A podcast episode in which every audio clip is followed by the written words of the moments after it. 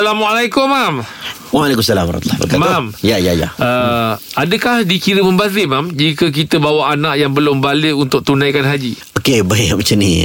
Pertam- pertamanya budak-budak buat haji hukumnya kalau ikut rukun semua selesai syarat-syarat semua tu, mm. uh, sah lah. Sah haji dia. Okey. Cuma cuma kena ingat Mm-mm. budak ni selagi dia belum balik sebab haji ni diwajibkan bagi orang yang sudah balik. Mm-mm. Kalau dia belum balik, haji dia sah. Tetapi dia kena ulang balik buat haji bila dia dah sampai umur balik. Oh. Okey, contohlah kita bawa anak kita umur 8 tahun. Okay. Dia belum balik. Dia buat haji dengan kita. Kita pun ajar dia macam mana rukun, macam mana tawaf dan sebagainya. Macam mana lah wak- wukuf. Kita ajar semua benda. Dan dia pun buat. Mm-mm.